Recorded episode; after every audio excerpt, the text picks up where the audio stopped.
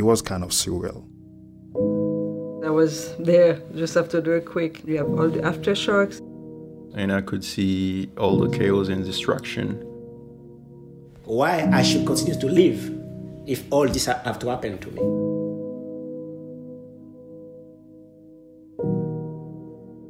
Bienvenue, or welcome. I'm your host, Leslie Friday. Thank you for listening to Voices of Haiti, a Partners in Health podcast that shares the stories of our Haitian colleagues as they reflect on the January 12, 2010 earthquake. Today, we hear from Dr. Anani Grechko, who has worked for more than a decade in various roles with Zanmi Lasante, as PIH is known in Haiti.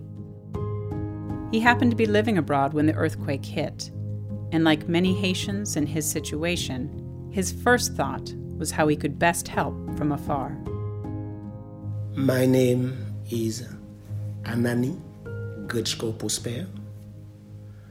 I've been collaborating with Zanmi Lasante and PIH for 15 years. When the earthquake happened, I was in Belgium studying and doing my master in disease control. I was the first PIH staff to send an email about the earthquake. And it was like, like three sentences. There is a big earthquake happening in Haiti. A lot of people will die. We will need a lot of help. We have to start to organize the response right now. And immediately, from one single email, the entire PH network was already sharing the information and to know where we will start. Like Dr. Maxo Luma, whom you heard in episode 3, and Dr. Patrick Ulysse in episodes 6 and 7, Anani helped manage several camps for the displaced in Port au Prince, a job that was anything but easy. PIH has a good and functional relationship with the Ministry of Health in Haiti and other local organizations that put us in a prime positions to be the first responder when this happened because literally the government and the Ministry of Health asked PIH to intervene and to help um, with this very humanitarian disaster. Typically, our camps have more than 250,000 people the two big camps was Cara 2 and Parc Jean-Marie Vincent. Parc Jean-Marie Vincent by itself was more than 50,000 people. The way that PIH looking at internal displaced people is not like people living in camp, but it's mostly people who have uh, social conditions, and we try to organize them as a little town. So what we did, we say, okay, we will not come to one the camp as an organization, but we will be like partners, accompany the community living in those camps. It's a different set of value. It is a different set of relationship. We support them, but we help them to self-organize the camp. To be clear, what we did, we subdivide the camp by sections, and each section has a team, a team between seven to nine people and each section was approximately between five to 7,000 inhabited in those camps. So from there, we have integrated social services, including access to healthcare, quality healthcare, access to basic needs like water, food, and other hygiene and sanitation purposes. And we have subcommittee looking at the school, the safety, and the mental health, what is happening. We have people that we try to organize that. So from there, Zanmi Lasante was able to literally organize the, the camp as some little village where you have different level of responsibility Anani and Zami Lasante staff worked day and night to meet the needs of hundreds of thousands of people living in the camps, which were each the size of small cities. Every morning started with a situation report, in which the team assessed overall safety and addressed emerging problems. Then we're looking at what type of need happening over the past 24 hours we were unable to address. Meaning that looking at the failure over the past 24 hours, and from there learn from those failures and try to improve the services. Parallelly to that, we have the open of the clinical care services because the clinical care services was directly under the responsibility of PIH. And I'm talking about more than 250,000 people. The clinic start by 7.30 and the patient flow, I will say that depending of the camp, but every day at least we have something like 800 people that we have to see every day. Something is very important to mention about the typical flow. People who was in that camp have some needs that any health need. And on top of that, the earthquake bring additional burden. I'm talking about mental health issue. I'm about psychosomatic stress. I'm, I'm talking about social um, need. And in that response, every day, when we're looking at the flow, we have to have an idea on the mental health issue.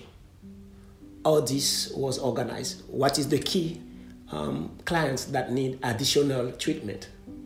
What the patients that have psychiatric need?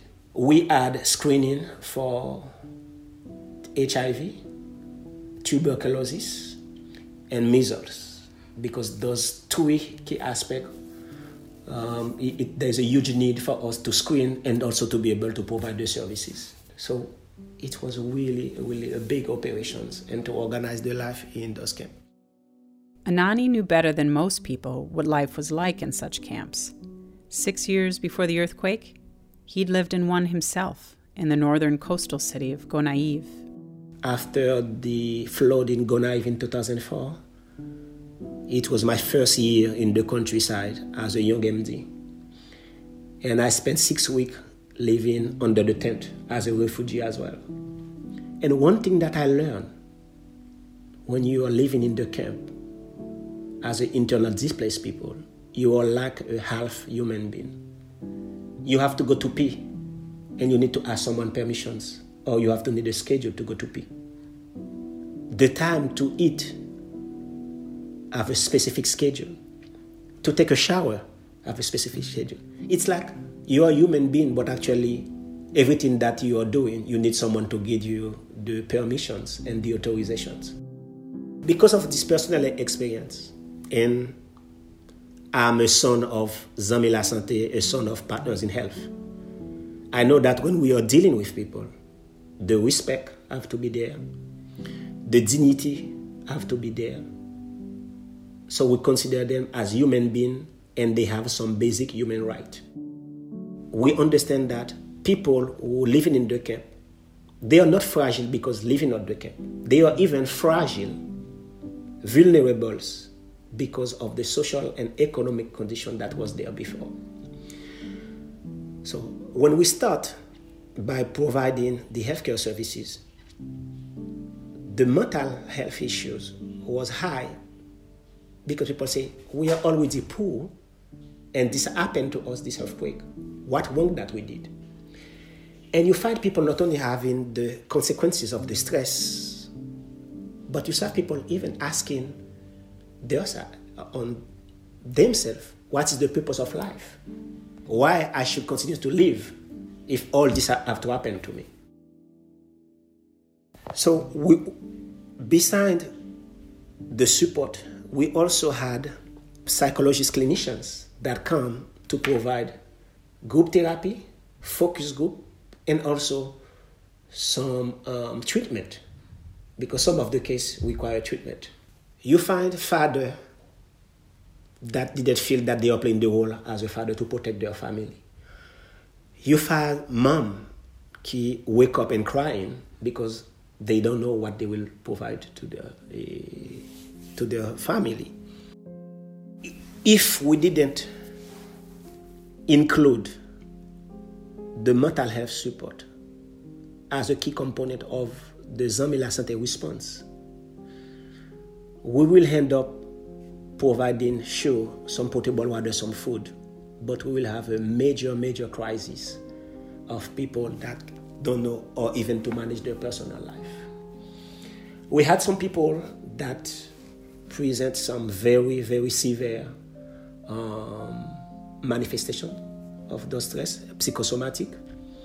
But also, we have people that develop some d- denial about this, and people that go to church instead of to stay at home and to take care of their family. And this required time, time and working focus group, and to have people in coming back.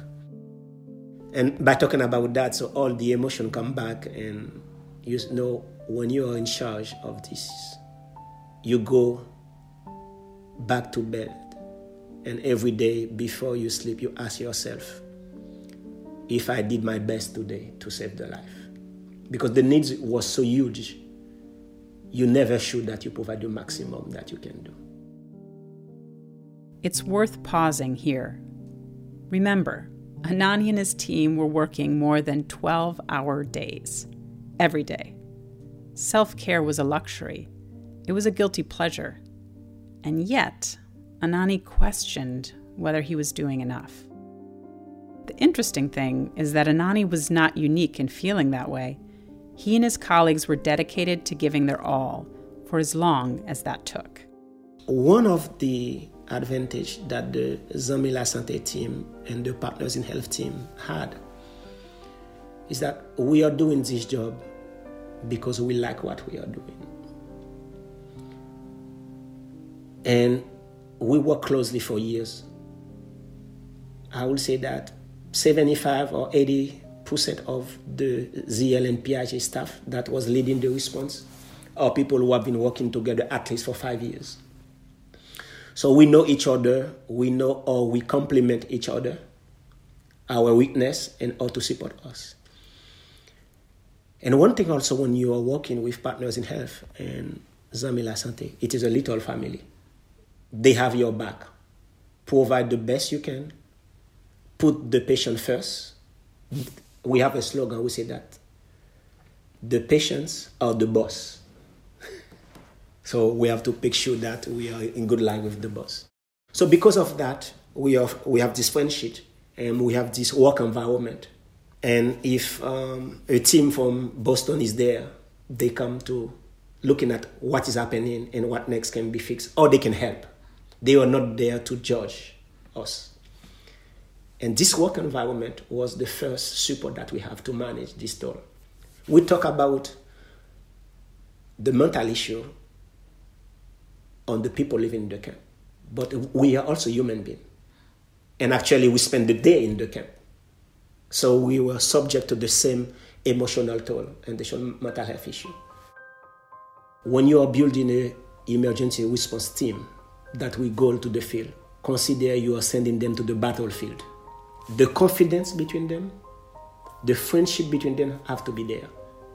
Because you cannot go to the battlefield and to not show that the guy beside you, whatever happened, is there for you and has your back. There is comfort in that sort of camaraderie.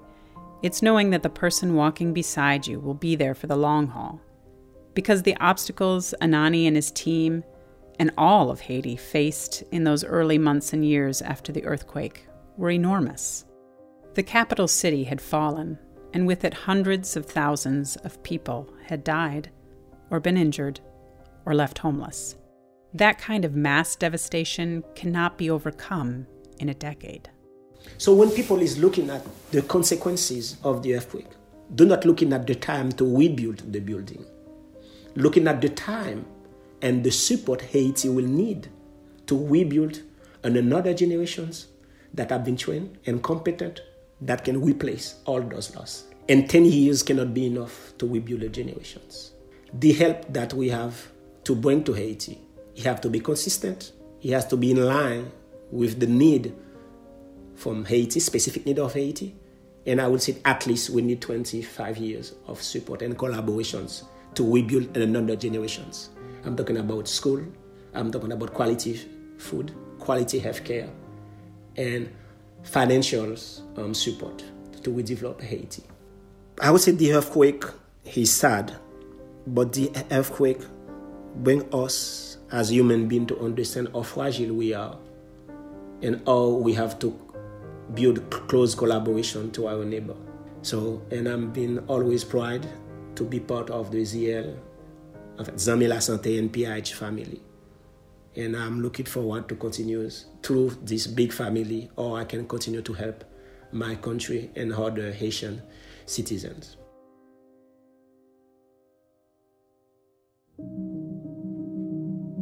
Continue to learn and explore more stories about Zanmi Lasante and PIH by visiting pih.org backslash Haiti.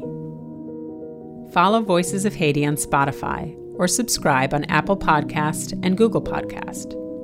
And look for us at Partners in Health on Instagram or at PIH on Twitter and DM us with any comments or questions. As always, thank you for listening and talk to you again on the next episode.